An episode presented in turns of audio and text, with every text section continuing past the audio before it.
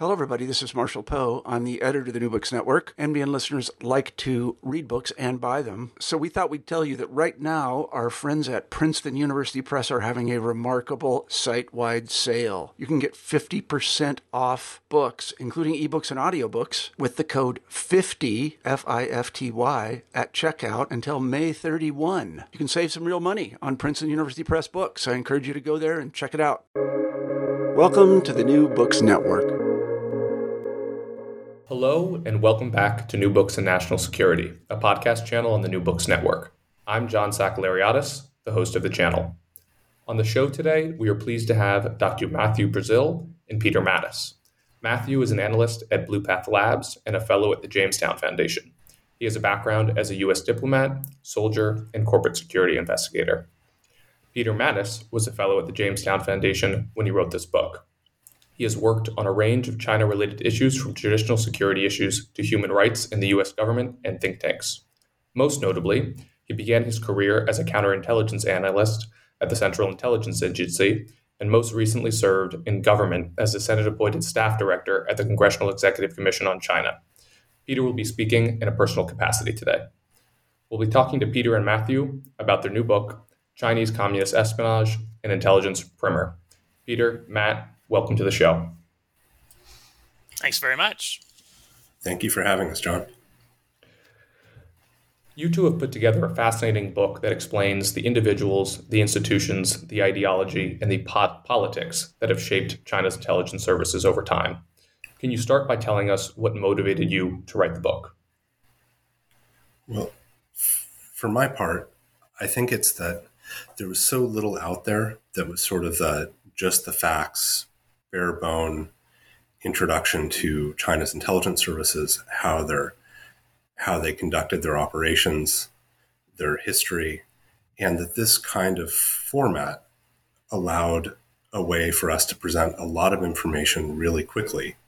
And so that if someone was a corporate investigator or a counterintelligence analyst in government, that they'd have something that they could, you know, turn the pages quite quickly to find, oh, what is, you know, what what have they done in the past with different cases, um, or to understand some of the figures that are a part of shaping this history and the tradition. Right in the United States, we know about Wild Bill Donovan. We know about the impact of, of Bill Colby, of of different directors over time. In the same thing in, in the Russian system because of the rich literature that's already already there. But you know, how many people are aware of Zhou Enlai's intelligence role? How many people are aware of of the role of people like um, Li Kenong or some of the other heroes of the revolution in the intelligence world? And this seemed like the easiest way to present that information quickly, even if it isn't the most elegant narrative form. Yeah, another point too is that there tends to be a lot of hyperbole out there about this topic, which segs well into the fact that it's a different uh, group of people, ethnic group of people who are doing it, um, along with our sordid history of not dealing well with different ethnic groups of people. So, another thing that I think uh, is important about a book like this and other things that we write uh, elsewhere is we want to reduce the panic um, this is this is important stuff. You know, it's it's a threat to national security, but it's spying. It's not an attack on the World Trade Center. And there are things you can do to respond to spying. You can increase your counter espionage effort, for example, uh, which which is being done, I suppose, to a degree. But we have to treat this like any other national security problem, focus on it, and solve it.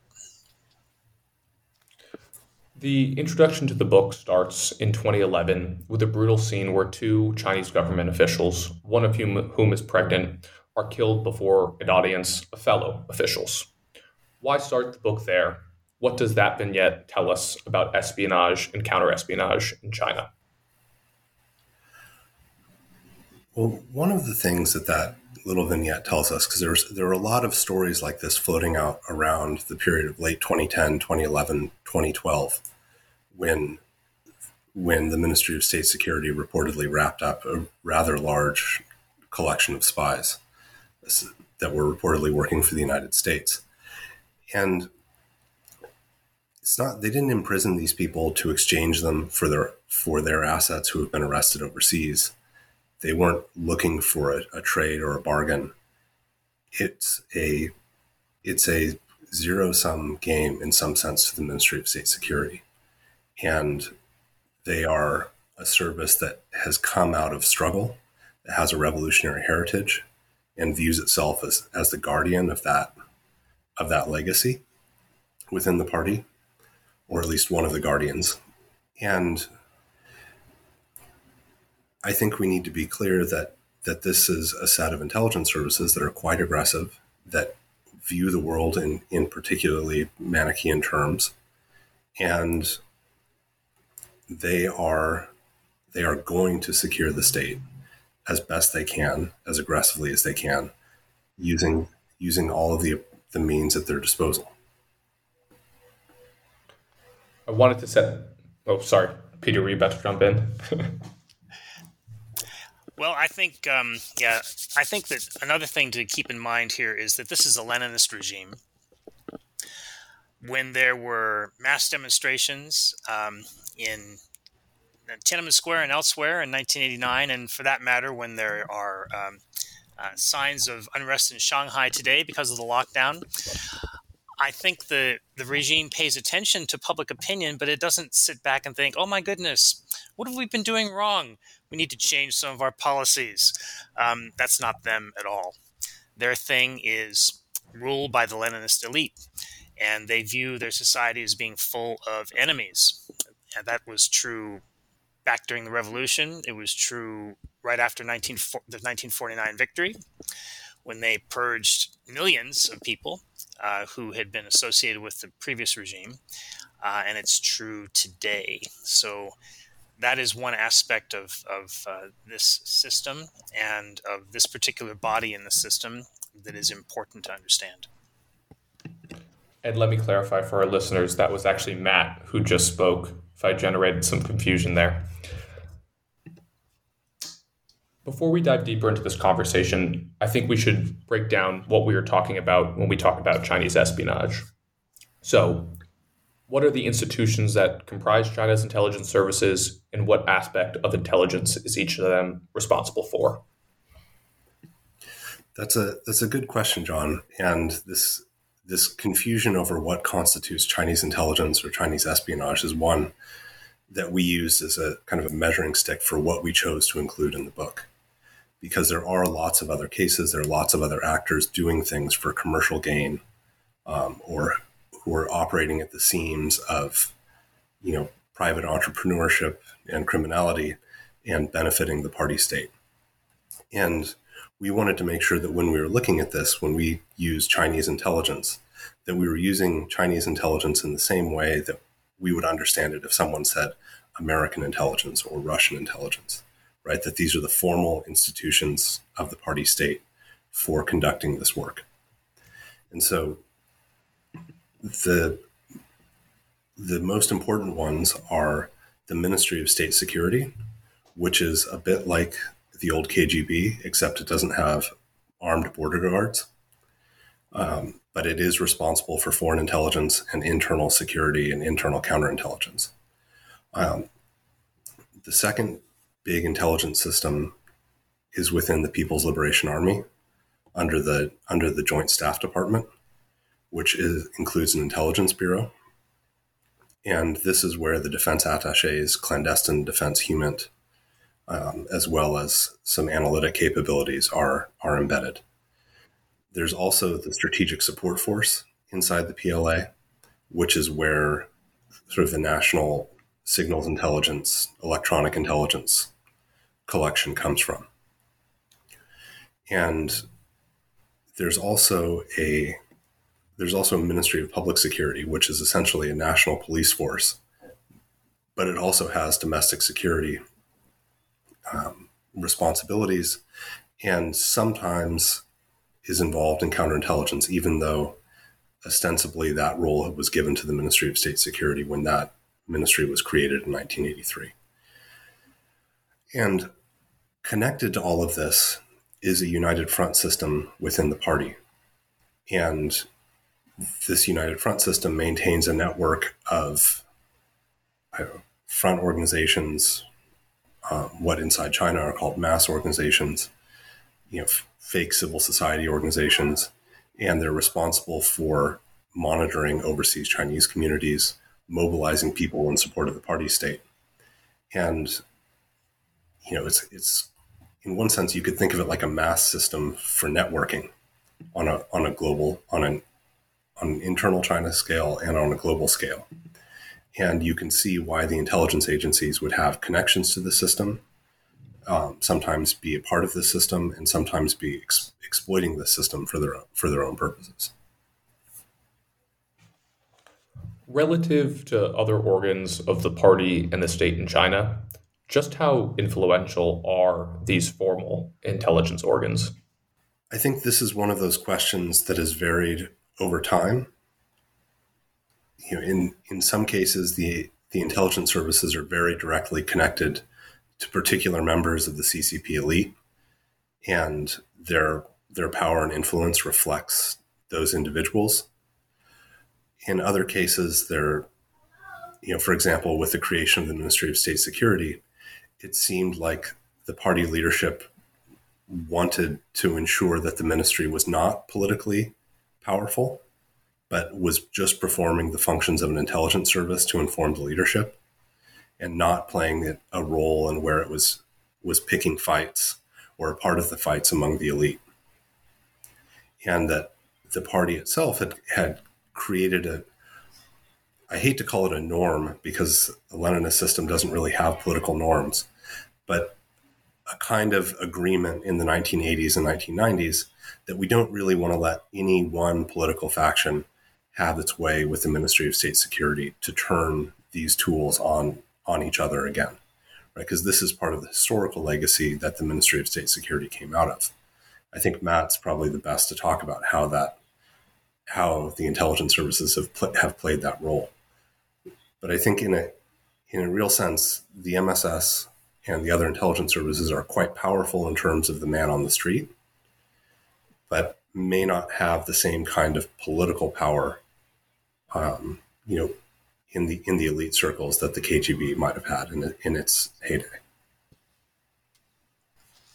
Yeah, I think that's certainly true. And if we go back there, there was a time when when the intelligence services in the party during the revolution had something resembling KGB purge type power, and that was in the early 1940s, from approximately I, I, would I would say it was uh, 1942 to 1944, and that was temporary, and it was viewed as in in retrospect as a mistake.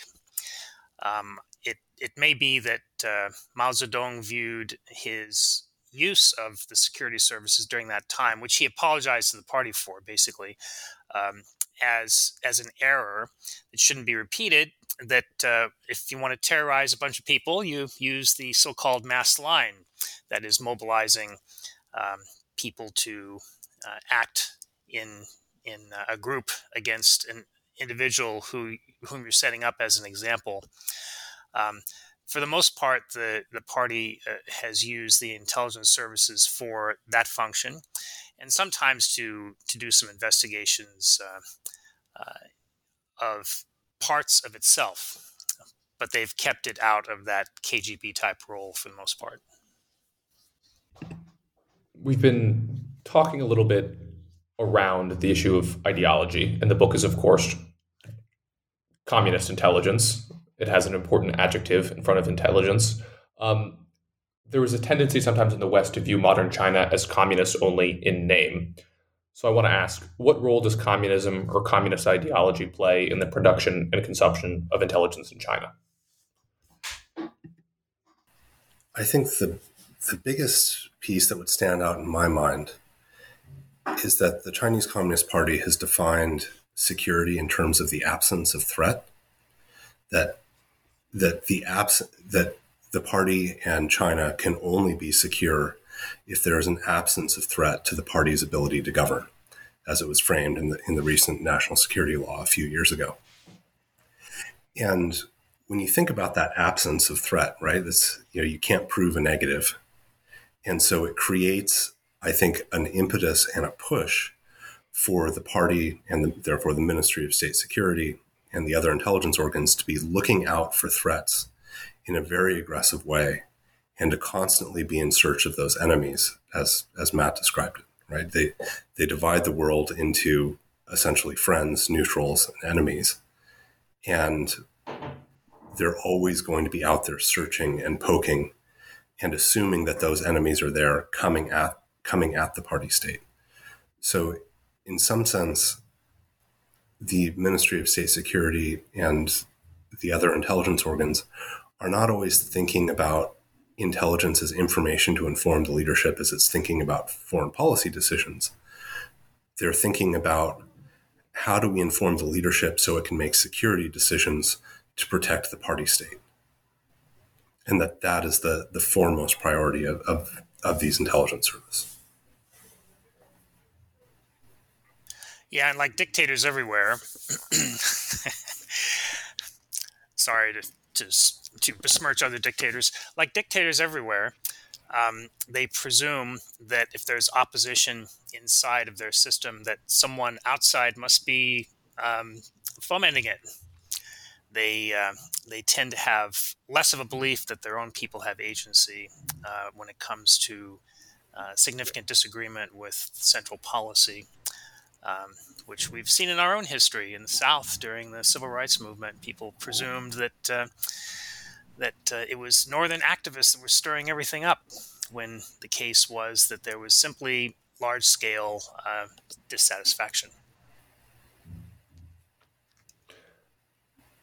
Have you kind of investigated the question of, you know, to what extent are staying on the communist ideology theme what percentage of the influence is kind of driven by genuine conviction and what percentage is driven by either producers or consumers of intelligence um, kind of trying to please their bureaucratic masters and shape things around um, you know a communist mindset that they assume to be there or assume to be something that will help differentiate them if they want to move up in the bureaucracy let's say.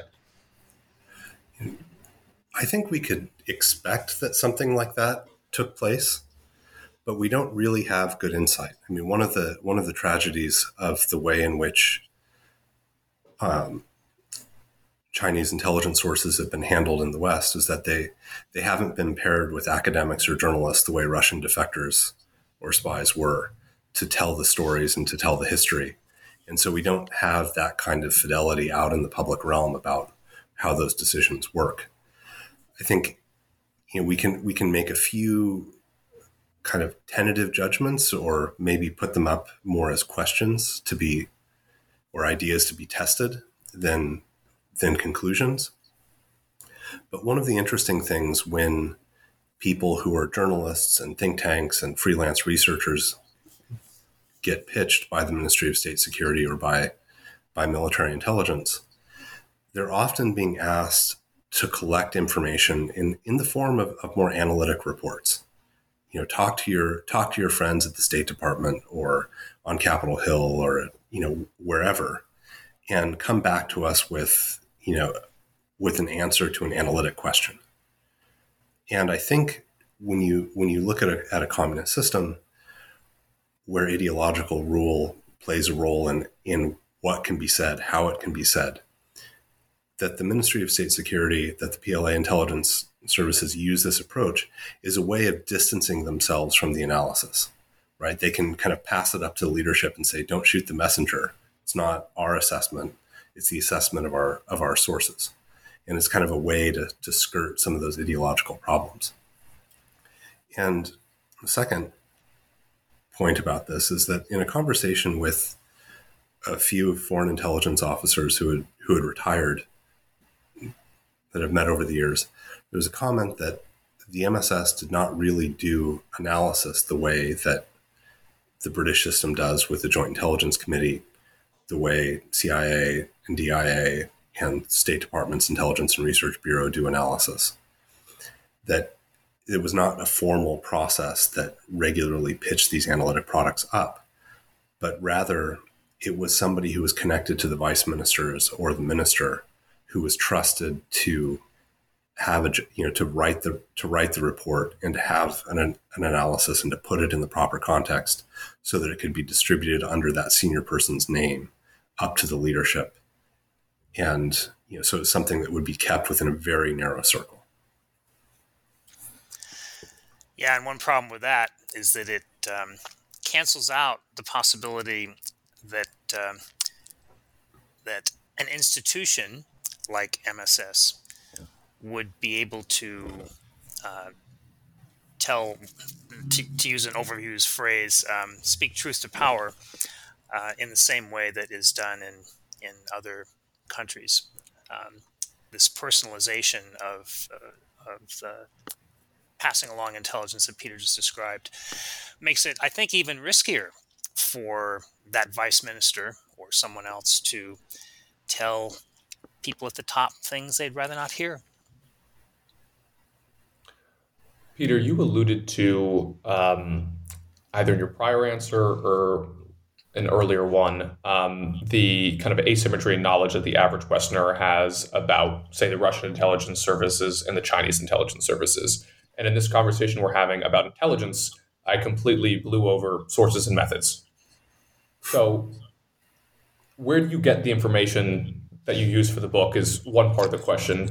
The second part uh, which is maybe related, maybe not, is is there a good reason why the average Westerner knows so much less about China as opposed to Russia? I mean, sure, assuredly, it has to do at least in some part with just how much you know great literature there is about there about the KGB and whatnot. But uh, I would love to hear if you think there's kind of a better explanation why perhaps a language barrier that um, creates that um, gap in understanding. I think Matt and I would both wholeheartedly agree that the language barrier is an issue, that some of the misconceptions that are out there about Chinese intelligence come from the fact that many people have not actually read what what they say about themselves or how you know military thinkers think about the intelligence problem or how some of their systems have been designed. And you know that that was really the core part of a lot of our work was digging through Chinese books, through memoirs. Um, I think Matt even was going through Zhou Enlai's TikTok um, kind of diary. Not not the not the TikTok of ByteDance, but the you know the TikTok of his of his daily routine, and finding interesting thing interesting nuggets in in those places you know, this also meant looking through, sort of sorting through the Chinese internet, looking for articles, looking for some of the histories that were published, uh, picking up books, you know, on that we'd collected over different trips to the PRC, you know, even before we'd even thought of this as a project. And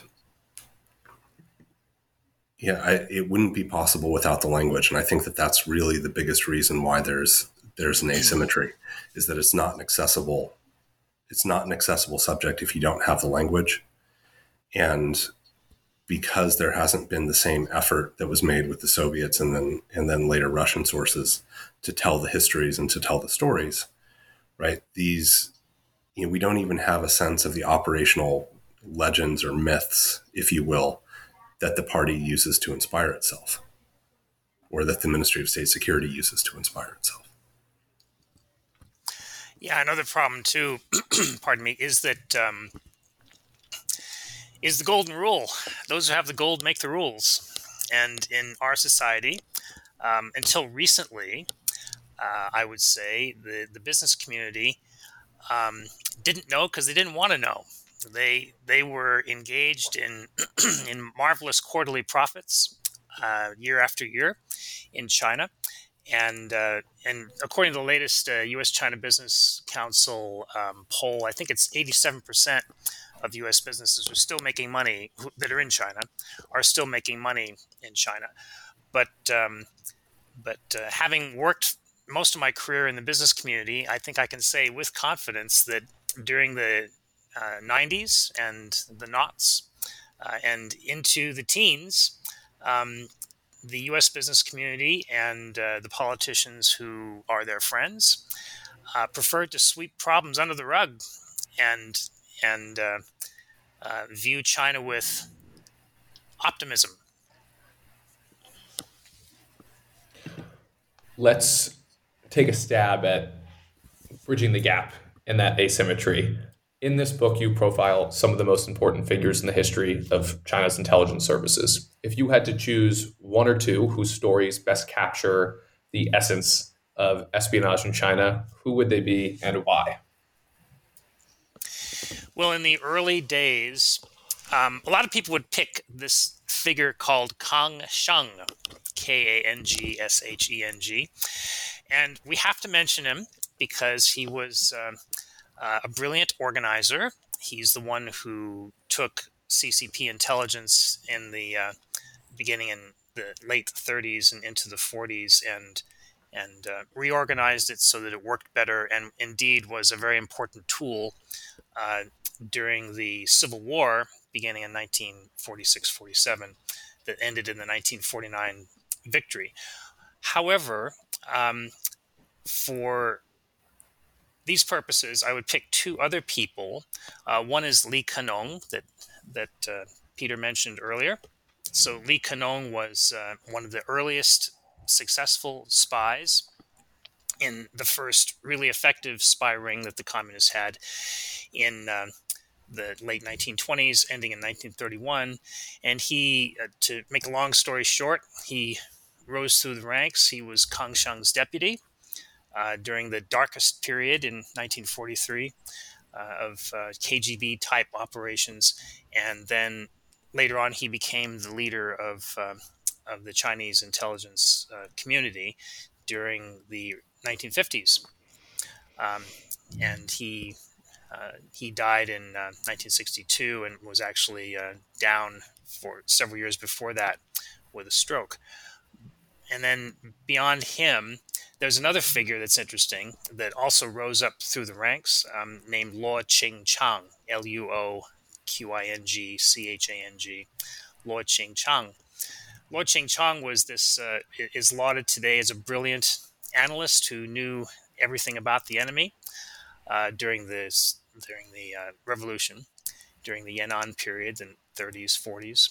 Uh, he eventually became a deputy uh, to Kong Yuan, another interesting figure, um, and became aligned with the Cultural Revolution left and became head of CCP intelligence during that period. And interestingly, it took Deng Xiaoping uh, a good four years to push him out and today, and he, he only left in 1983 when he was uh, bureaucratically retired, when the Ministry of State Security was founded. And even today, you go on the web and you can find all sorts of marvelous things about what a great guy he was um, in the Chinese web space, which is interesting because it indicates that, uh, at least to my conspiratorial mind, that the left is still very effective or very influential in Chinese politics. That is the hardcore left, um, in particular in the intelligence community, perhaps maybe also in the military. Um, a lot of speculation there, but these are these are the interesting figures that come to my mind. So, I think one of my favorites, um, since we've focused on the civilian side a little more than the military, would be to would be to pick up the story of Wu Xiuquan, who was one of the, the CCP cadres who was sent off to Moscow, learned Russian, um, became a translator, and came back. And during the Long March, he was the translator for Otto Braun. And in the middle, he was having to translate for Otto Braun when when Braun and Mao Zedong were fighting. And this is as Mao is steadily consolidating control, isolating his enemies, uh, and and really putting his stamp on the party. And Wu recognized what a precarious position he was, having to say and tra- translate and say all of the nasty things that Otto Brown was saying to Mao. And he approached another figure who's not in the intelligence community, but is probably China's eminent Greece. The not sure if there's a good equivalent, maybe a Clark Clifford kind of figure in the in the Chinese system. Yeah, but he was leading some of the military intelligence and sort of staff work at the time. And Wu approached Ye and said, Look, if I have to keep translating for Braun, Mao's going to kill me. And and yeah, as he did in a number of different occasions for people like Deng Xiaoping and Hu Yaobang and other names that we would recognize, he sort of looked at Wu and said, well, you might be useful to the party, so let me find a place for you. And Wu um, basically took over the operational intelligence role for the Red Army when they when they arrived in Yan'an. So if you're thinking about you know the big board where enemy units are placed and people can visualize what the map is and where you know where the CCP's you know, military units were, where the Kuomintang's military units were, where the Japanese were. He was the one who was responsible for building that apparatus, you know, creating the collection requirements for people out in the field to say, look, this is the kind of information we want to have. Here's how to spot it, keeping the order of battle kind of charts of their adversaries and so he built up that system inside the, the general, you know, what became the General Staff Department. After the PRC was founded in 1949, he he went off to Moscow as a senior diplomat and was there for several years. And then he came back and sort of re-entered the PLA. And he was sort of brought back into leadership positions in the 1970s by Deng Xiaoping, who had known him sort of back in the day as the deputy chief of general staff for intelligence, a position that he held essentially from 1975 until 1986, I think. And in this process, he modernized military intelligence again.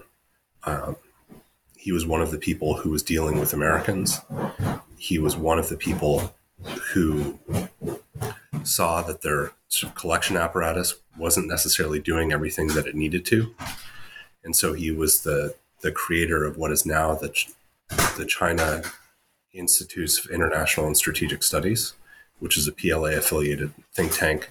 And it seems like it was explicitly modeled after the US Department of Defense's Office of Net Assessment. How can we bring in data that we don't have? How do we get it on large scales? How do we make sure that we've got a robust knowledge of what the adversary is doing and connecting it to the ways that we understand ourselves? And the relationship that he had with Deng Xiaoping was one of the reasons why I think why Deng put his trust in military intelligence and was happy to kind of hamstring the Ministry of State Security in 1985 by telling them that they needed to get out of the embassies and sort of restricting some of their overseas and operational um, footprints. And I think he was able to do this because or comfortable was comfortable with doing this because of his relationship with Wu and his trust in the military intelligence system. So this gets to to Matt's point earlier about personalization of it, um, the issue and the rise of fall of politics, the the importance of personal networks in the party, and I think also just something that illustrates the long lasting nature of that founding generation in Chinese intelligence. Right here is someone who was involved in it from the 1930s and he retires in 1986. It's fascinating. As you describe in the book, China's intelligence services have matured pretty significantly over the last 20 years. And a central part of that story is how successfully they adapt to the digital age. Why does China manage that transition transition, excuse me, so effectively when established intelligence powers like the US have gone through so many growing pains recently? Look, I think with respect to the digital age, everyone's gone through growing pains. Um, you know, it's not a it's not the a simple question, and it's and it's it's something that's quite difficult. Um, but where where China's intelligence services had a leg up, I think, was that they didn't have all of the legacy equipment um, and infrastructure that was there right? This is, if you think about what modern signals intelligence and modern close in technical operations look like. The PRC, through its autarkic system, the Sino Soviet split, basically was not out in the world seeing it and experiencing it and collecting it in terms of the industrial age of intelligence. After the 1930s, right, this is where machine encryption became the tool of the day. You couldn't pen and paper solve Enigma, Purple, or any of the other sort of top flight codes that any established power was using, whether it was the Soviet Union, um, Imperial Japan, the United States, the UK, etc.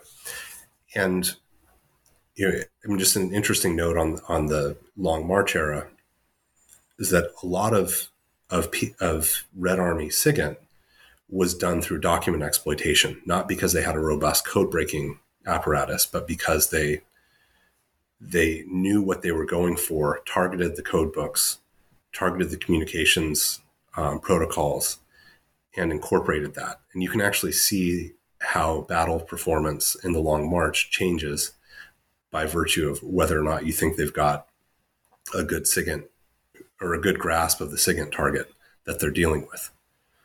But because they were cut off from the from this interplay during the Cold War, they didn't have exposure. They didn't have a bunch of computers. They didn't have a bunch of legacy satellite systems or global listening stations that they needed to figure out what to do with. Um, they didn't have a bureaucracy that needed to be mothballed or, or set aside. And so I think as they witnessed the change that was coming in the 1990s, it was easier for them to invest in building the kind of ecosystem that was both inside the Ministry of State Security, inside the PLA, but also sort of the quasi governmental organizations um, response, responding to cybersecurity issues. And that in this ecosystem, you have a lot of interchange, a lot of connectivity, and this allowed them to move quite quickly forward. But I think it's, it's a product of not having all of those legacy systems. And because they also have, have, I think, done well in terms of thinking about systems themselves, right? It was easier for them to say, okay, we're starting from scratch. How do we create the system that will bring these capabilities to the fore? There's a parallel uh, uh, phenomenon too in wider Chinese society. If you look at um, how China has made leaps and bounds in telecommunications, they in in 1989 um, during the Tiananmen crisis when people were organizing um, to get out on the streets, they did so through public telephones in shops and through fax machines. And then along comes mobile phones, and China adopts the most advanced systems available. So, so it's uh, part of this is just the nature of um, how modern society, modern technology rather, has um, has evolved both in industrialized societies, ones that are already industrialized, and in, in ones that uh, that lacked that base. Now that I've gestured towards China's digital sophistication, I want to walk it back slightly uh, because China's digital authoritarianism has become this sexy topic, at least in the West, over the last several years. And in the book, something that stood out is this argument you make that Chinese intelligence services are so effective because of how they mix traditional intelligence practices with those digital tools. Can you talk a bit more about that? I think the way that I would frame it is that they've they've seen what these tools can do, and therefore they've they've made those investments and they've created the relationships inside the MSS and outside the MSS. Um, you know, before the show, we were talking a little bit about Zach Dorfman's foreign policy articles. And I think he did a really fantastic job of pointing out the relationships between the Ministry of State Security and the big tech giants in China, and how the MSS just decide, well, we're not going to invest in the processing power ourselves. You know, why do that when these companies have much better compute power than we do and can handle this data well? And I think just to think of one of the examples where they they became effective is that in the past, they worked against targets from the outside in. So they'd look for the retirees and they they would go meet them, right? Because if you're a retired intelligence official, for example, you're not subject to the same background checks, the same routine security screening that someone who is inside would have.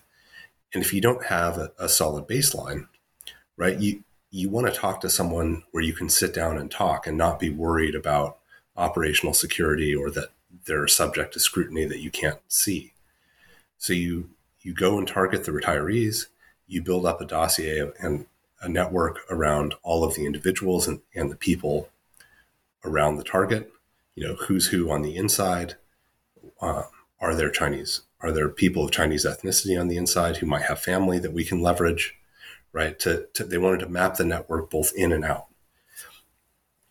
Digital tools you know, particularly computer network exploitation, allowed them to do this on a mass scale and to target databases in Taiwan, like the district databases that will provide a lot of details about who individuals are, who their family members are. And when you have government apartment complexes, right, there's a good chance that if you're pulling out some of this data, you can basically identify, oh, here's everyone who works for the Ministry of Foreign Affairs, or most of them, at least that are living in Taipei. Here's their family. Here's how they're connected. On the US side, going after the Office of Personnel Management, right? They've got all the personnel they've got all the personnel details of US government employees. They then went after health insurance. They went after United. They went after Marriott. Um, they went after um, was it Experian? And you think about all of that data you're now able to have a, a, a, better dossier and a better sense of who everyone is. And then when you start turning that over to the big tech companies to churn, you've got targeting data, you've got tracking data, you're able to to pick up whether or not someone is, you know, whether it's say maybe someone that you've identified as being CIA or another US intelligence official is traveling to countries where you've got good access. And you, you've got a remarkable capacity to target, to queue, and otherwise enable sort of traditional human operations or counterintelligence to disrupt you know what the United States or other countries are doing abroad.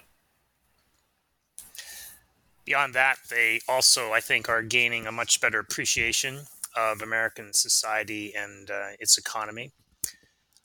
Although I'm waiting for the day, I'm I'm I'm not going to hold my breath. I'm waiting for the day when they finally realize that the New York Times is not controlled by one of the political parties. What are some of the most common or consequential misconception misconceptions about China's intelligence services? I think the biggest misconception is the conf- that is sometimes made is to conflate information and intelligence and to just sort of say well in the Chinese in Chinese they don't distinguish between these two these two concepts. And I think when you look through whether it's the information science informatics literature in China whether you're looking through PLA publications um, when you're whether you're looking through some of the intelligence histories that have been sponsored by the Ministry of State Security Right? These are, um, it's pretty clear that they distinguish between information and intelligence. Now, they might have a broader net about what they're willing to pull in and consider to be useful useful information, but they also don't make the mistake of saying, well, just because we pulled it in and we're an intelligence service, this makes it intelligence. Right? Intelligence in the Chinese system is is most often described as a variation on on a on a Chinese scientist Qian Xuesen in the who kind of the, the father of the rocket program. He he described intelligence as information to resolve a specific decision making problem. Right? That's a very focused definition. That's not just about, you know, does this inform, does this increase awareness? Right? It's about information being packaged very directly for action you know, if this is the way that we're making our decisions, this is diagnostic. And it will determine that it's situation A or situation B, and therefore what kind of response we need. Now, not all Chinese intelligence operations demonstrate that kind of focus. Um, but it's worth keeping in mind that they're not just wasting time on targets.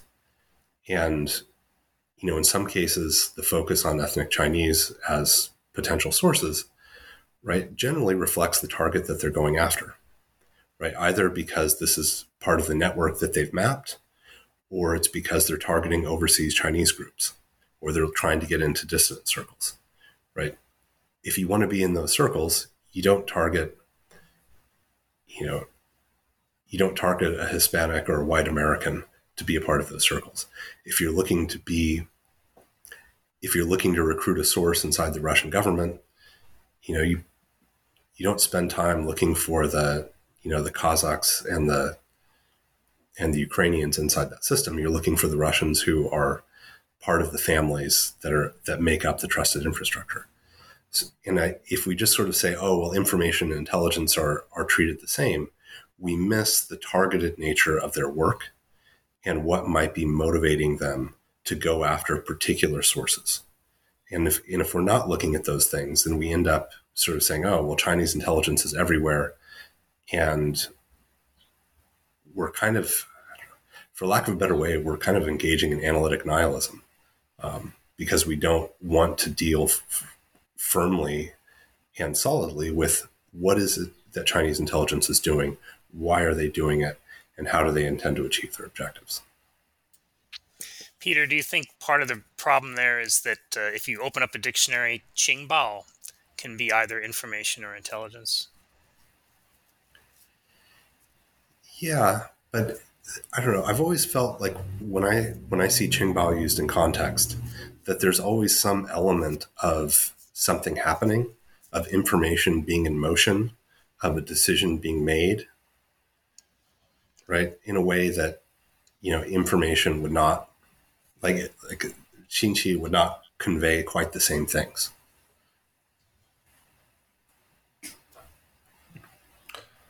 Want to take us back historically a little bit. As we've alluded to several times in this conversation, China's intelligence services are forged, or modern intelligence services at least, are forged um, in the fires of this huge civil conflict. How has an intelligence community shaped by um, an internal conflict and presumptively internal collection priorities adjusted to life as a global superpower with interests spreading far beyond um, what is happening internally.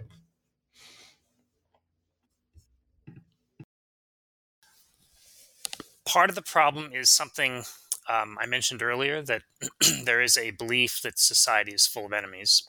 Uh, that's a legacy of the revolution and of the purges under um, Mao Zedong that occurred during his uh, his life, ending in 1976. And I think part of it too is that even if you go back before the time of the Communist Party um, into the early 1900s, um, I don't know if it indicates a wider uh, mission, but Sun Yat sen, the father of modern China, was uh, in London and he visited the Chinese embassy in London and he was kidnapped. Um, because he was viewed as an enemy that needed to be dealt with. And so, this issue of people overseas, overseas Chinese um, uh, acting in ways that are contrary to the interests of the state. Um, and they need to be controlled, and they need to be controlled by using their families back in China, uh, is an old one. It's really, uh, I think, as old as that period at least. And so this this problem of not trusting one's own society that that uh, stems from uh, dynastic times and continues under the communists. Um, with the Leninist system, where the the uh, the elite, the Leninist elite, are the ones who are in charge. They're the ones who make the policy. They're the ones who make the decisions for society. Uh, and we want to know what society thinks, but we don't want society changing who's in power. Certainly through any sort of uh, election system or anything like that. Uh, this this is a continuing issue that uh, that uh, may not be solved in, in China in the near future. And indeed, um, just like Russia looks at Ukraine as a um, dangerous model of of uh, reformed democracy that overcame most of the um, maybe some of the corruption that existed in the Ukrainian system uh, as as an alternative to Russian uh, rule under uh, Mr. Putin. Uh, certainly, the Chinese communists look at Taiwan. They see a democratic system that went through some rough edges, but eventually um, refined itself to its present state. And it's a dangerous, uh, dangerous example.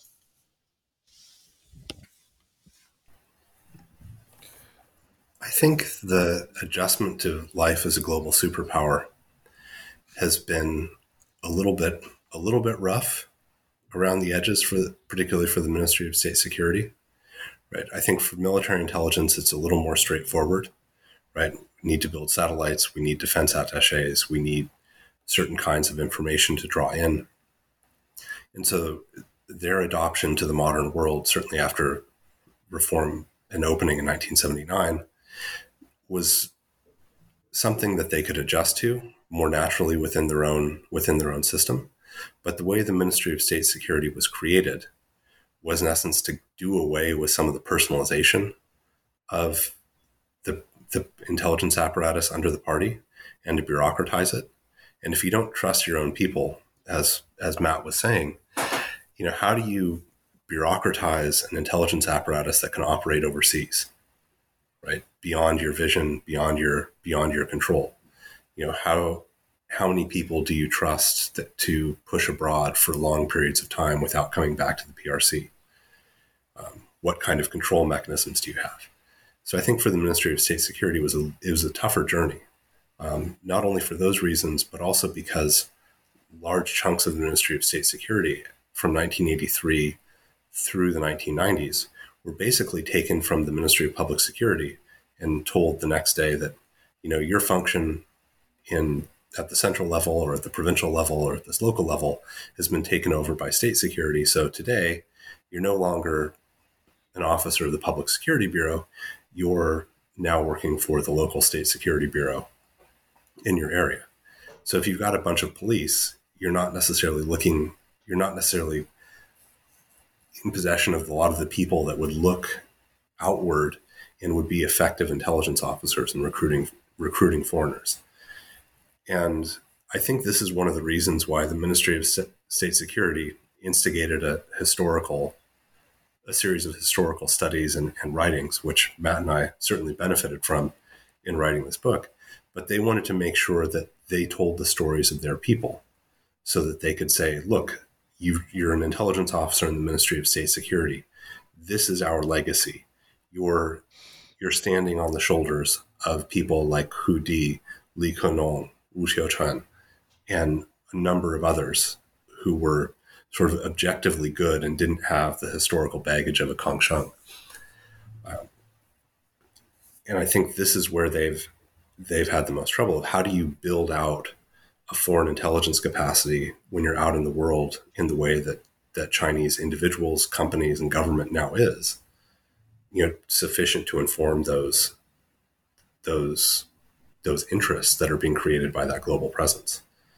And so they've when you look through our when you look through our book of cases, right, you see that all I think almost every single one of their cases was recruited inside the PRC. You know, people who were going back and forth.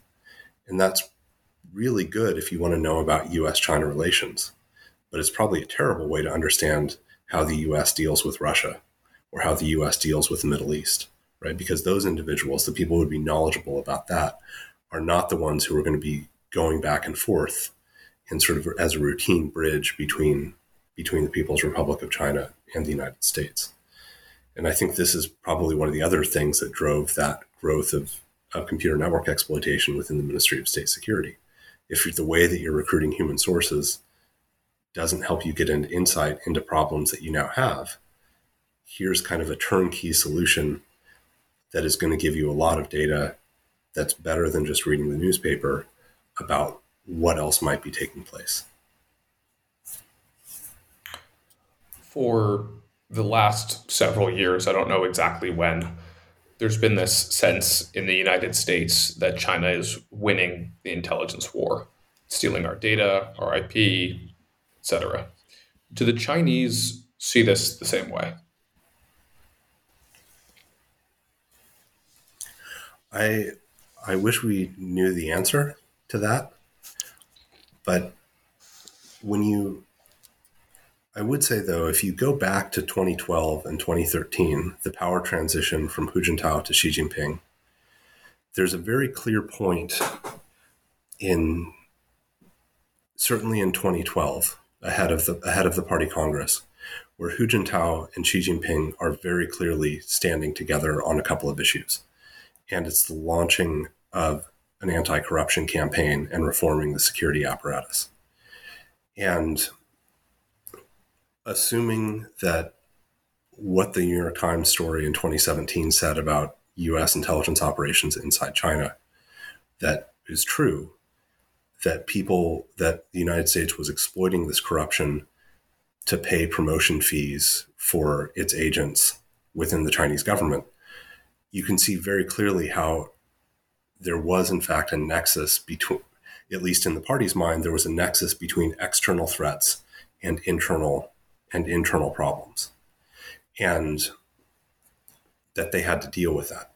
When you add Bo Xilai and you know the attempted defection of his of his police chief Wang Lijun, and some of the corruption that Bo Xilai is believed to be involved to the American in, embassy, right? To the American consulate in Chengdu. Oh, sorry, yeah. Yeah. And Bo Xilai is competing for leadership. He's challenging Hu Jintao. He's challenging Xi Jinping. And he's also corrupting elements of inside the system.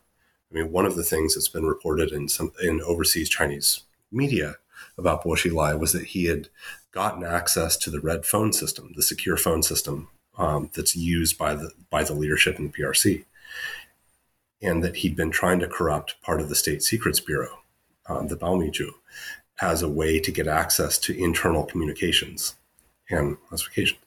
Now, to the best of anyone's knowledge, and no one's written about a connection between Bo Xilai and, and foreign intelligence. But if you're looking, if you're the Ministry of State Security, if you're Xi Jinping and Hu Jintao looking at Neil Heywood, um, the British national who was murdered um, at least in connection with with Bo Xilai's wife, right? You're looking at this confluence of internal and external threat that could be incredibly dangerous to the system and reaching up, you know, at least if it involved Bo Xilai, up into the Politburo and maybe even the standing committee ranks. So I would guess that when they started seeing this and understanding what again, if what the New York Times reported is true, if this is what they were seeing, I would imagine that this created a quite quite a bit of panic within their system, and the the strength of which the anti-corruption campaign went after certain activities, you know, the pay for promotion type type features in, in parts of the PLA, in other parts of the system. I think it's safe to say that it's not been, at least from their side, a, a one-sided fight. Yeah, one um, one bit of record I'd like to be able to view is uh, at the Harvard University admissions office. Was Xi Jinping's daughter being paid for by him, or were there special scholarships? How did he get the money to send his daughter to Harvard? Interesting question. Uh, the anti-corruption campaign seems to have targeted Xi's enemies rather than his uh, his allies, and indeed corruption going back to the 90s was extremely and before was an extremely serious problem um, particularly once jiang zemin sort of unleashed um, the bureaucracy and allowed them to establish companies to uh, to uh, uh add to their to their budgets. But of course this ended up being uh, uh, fat cats licking the cream off the top as it were and huge amounts of money being uh, siphoned elsewhere. Uh, even today, huge amounts of money being siphoned overseas to buy property, etc. Uh, so this problem of corruption um, is one problem that I think the the uh, system people in the system look at and see uh, that they need to reform very seriously before they can be winning any sort of intelligence war. Um, on the other hand, um, they certainly have done well at stealing IP, stealing data. Um, a lot of uh, a lot of private companies have only recently awakened to this problem of how to uh, to arm themselves better, both in the digital realm and internally against uh, the so-called insider threat that occasionally arises in in U.S. Uh, companies. Um, properly organizing their data uh, and so on. Uh, in that sense, um, uh, in in some in some theaters, certainly the Chinese side is doing better than we'd like them to do. In others, however, uh, they are they seem to be engaged in in uh, reforms that they hope will improve their performance. Peter, Matt, this has been a fantastic conversation, but we're running short on time. So I'm going to give you guys one final question. The book was published in November of 2019. Um, the world has changed a lot since then. US China relations have changed a lot since then. If there was one or two things you would add to the book um, in light of what's transpired over the last, uh, I guess, almost three years, uh, what would that be?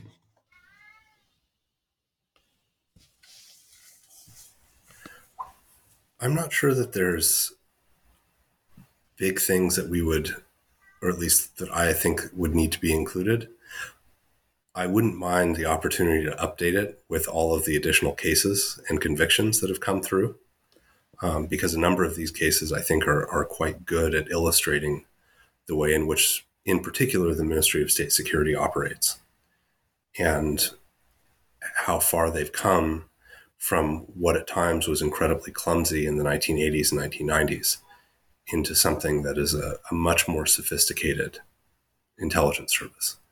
You know, I, I remember talking with some of my former colleagues about it, and the Ministry of State Security, in particular, was considered a, a threat because of the scope, scale, and potential impact of their operations.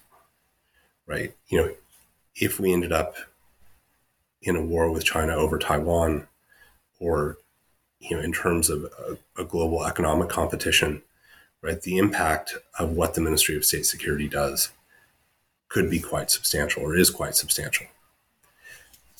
But it's only been recently that they've added operational sophistication at a, in a in a classic sense. Um, you know, better at handling sources, recruiting higher level sources, and being operationally creative in, in unexpected ways. And so it'd, it'd be nice to it'd be nice to be able to update it with all of the additional cases that have come through. Yeah, it'd be nice to be able to update it with um, some leaked documents from Beijing too. Um, they've one thing I'll say about the Chinese services, they've been very good at secrecy, just in general. Um, no officials writing memoirs, etc., etc. Uh, at least, uh, at least ones that are that are not officially curated. Um, so, Beijing, if you're listening, we're waiting for those leaks. Come on, get on the stick. Um, and I'll mention too that uh, that this book is coming out in paperback in August. Our book. Fantastic. Well, Peter, Matt, thank you so much for coming on the show. Um, I'll put a note for our listeners about the uh, paperback edition so they can uh, take a look at that and pre-order it. Uh, also the uh, hardcover is currently available and also in digital form, if I'm not mistaken. So, thank you guys, and signing off.